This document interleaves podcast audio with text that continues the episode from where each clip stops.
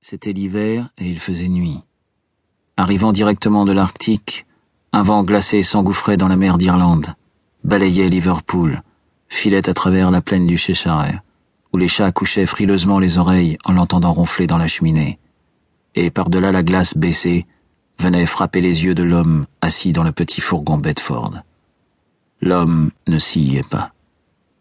Il était grand, mais pas vraiment massif, avec un visage calme, des yeux bleus, des cheveux bruns qui lui recouvraient juste le bord supérieur de l'oreille. Il portait un caban, un chandail noir et un blue jean, des fausses Clarks aux pieds, et se tenait le buste droit, adossé à la portière droite de la cabine, les jambes sur la banquette, les semelles touchant la portière gauche. On lui aurait donné trente ans ou un peu plus. Il ne les avait pas tout à fait et se nommait Martin Terrier. Sur ses cuisses était posé un pistolet automatique Hordguise avec un réducteur de son Redfield. Le Bedford était garé dans la banlieue nord de Worcester, dans un quartier résidentiel plein de pavillons de style Tudor, avec des colombages et des fenêtres à petits carreaux, aux croisées peintes en noir brillant. On voyait la lumière grise ou pastel de la télévision derrière les vitres des maisons s'envoler. Deux couples attendaient à l'arrêt d'autobus proche, la tête courbée, le dos au vent. Une lanterne s'alluma sous la marquise d'un pavillon Tudor, à cinquante mètres du Bedford. Quand la porte du pavillon s'ouvrit, Terrier jeta sa cigarette française, une gauloise, sur le plancher de la cabine. Il saisit Lord Guise et l'arma pendant que Marshal Dubowski, sur le perron, se retournait pour embrasser brièvement sa femme sur une joue. Un autobus à impérial vert, tout illuminé, arrivait du nord. Engoncé dans un impair mastic sans ceinture, Dubowski se mit à courir sur ses jambes courtes.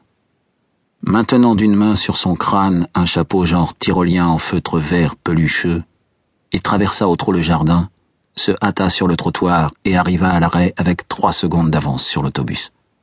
Terrier fit un petit bruit agacé avec sa salive et sa bouche. Balançant les jambes, il s'assit au volant du Bedford et mit la sûreté de l'automatique qu'il posa près de lui sur la partie gauche de la banquette. Pendant ce temps, les deux couples et Dubowski montaient dans l'autobus. Le véhicule repartit. Terrier lui laissa prendre un peu d'avance. Dans le centre de Worcester, il y a une place qui est le terminus de plusieurs lignes d'autobus. En même temps qu'il garait le Bedford, Terrier regarda Dubowski entrer dans un cinéma qui est là et qui passait un double programme, un thriller américain médiocre avec Charles Bronson et une comédie britannique régionaliste en noir et blanc avec Diane Cilento. Quand les passagers du bus eurent fini de s'égayer, la place se trouva déserte. En face du cinéma, un pub dénué de tout pittoresque et ressemblant plutôt à une grosse laverie automatique, jetait sur le trottoir des flaques de lumière jaune à travers ses vitres dépolies. Dans son cube de verre au fond du hall, la caissière du cinéma tricotait. Une fausse rousse, vêtue d'un trois quarts en pseudo-fourrure acrylique rouge coquelicot, avec un rouge à lèvres écarlate, trop de noir aux yeux et des bottes à très hauts talons en plastique noir, sortit de la salle de projection et quitta le cinéma. Un sac rouge en bandoulière, elle avait les mains dans les poches et une expression maussade et calculatrice. Dubowski la suivait à vingt mètres et jeta un regard furtif du côté du pub. Quand la fille et l'homme se furent éloignés du cinéma et se trouvèrent près de tourner un coin de rue, Terrier embraya, les rattrapa et les dépassa. Juste avant que la roue s'atteigne l'intersection, il vira, se rabattit aussitôt contre le trottoir et stoppa. La fille avait franchi le coin, elle le dépassa tête basse. Laissant tourner son moteur, Terrier ouvrit sa portière gauche et descendit sur le trottoir, Lord Guise à la main. Dubowski faillit le heurter. Leurs regards se croisèrent. Dubowski ouvrit la bouche pour hurler. Terrier tira très vite une balle dans la bouche ouverte et une autre à la racine du nez.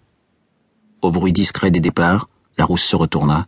Terrier s'était retourné aussi, et ils se trouvèrent face à face dans l'instant où le crâne de Dubowski, fendu, troué et mis en morceaux comme une coquille d'œuf dur, heurtait le trottoir avec un bruit grumeleux. Et Terrier fit deux pas en avant, étendit le bras, et appuya le réducteur de son sur le cœur de la fille, et pressa une fois la détente. La fille sauta en arrière, ses intestins se vidant bruyamment, et tomba morte sur le dos. Terrier remonta dans le Bedford et s'en alla. Il tourna de nouveau à gauche et fila vers l'ouest, par une grande rue commerçante absolument déserte, où le vent violent pourchassait des feuilles de journal souillées.